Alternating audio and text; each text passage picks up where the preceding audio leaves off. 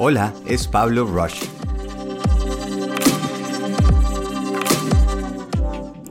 ¿Qué puesto quiero ocupar?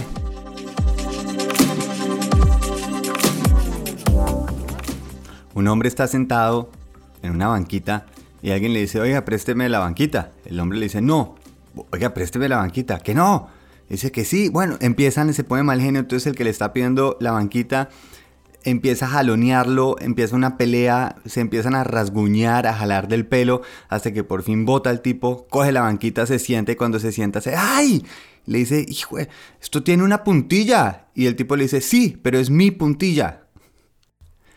¿Cuántas veces estamos peleando simplemente porque ya nos adaptamos a algo, porque no queremos renunciar a eso que nos costó tanto habituarnos?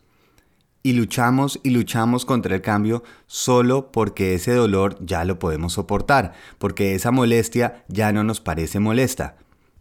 Yo sí creo en nuestra capacidad de hacer algo nuevo, de arriesgarnos y no simplemente conformarnos.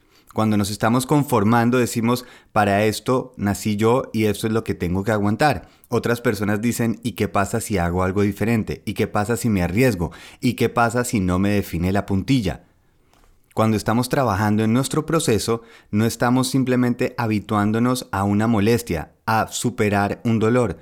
Por eso lo que nosotros queremos diseñar es ese puesto, esa silla que vamos a ocupar donde me gozo el proceso de qué madera, qué tamaño, aprendo a tallarla y disfruto el proceso porque entiendo el problema que estoy solucionando. Y una vez termine, a lo mejor y muy probablemente a alguien más esa silla le va a parecer fantástica, cómoda y única. Por eso la emoción contraria al amor no es la rabia, es la apatía, es la falta de emoción, es cuando simplemente decimos no hay nada que hacer. Salgamos hoy a diseñar ese puesto que queremos ocupar. Si creen que hay alguien que está sentado en una puntilla, pues de pronto le pueden compartir este podcast, este episodio, y a lo mejor, solo a lo mejor, cambia ese puesto. Que tengan un día increíble. Feliz viaje.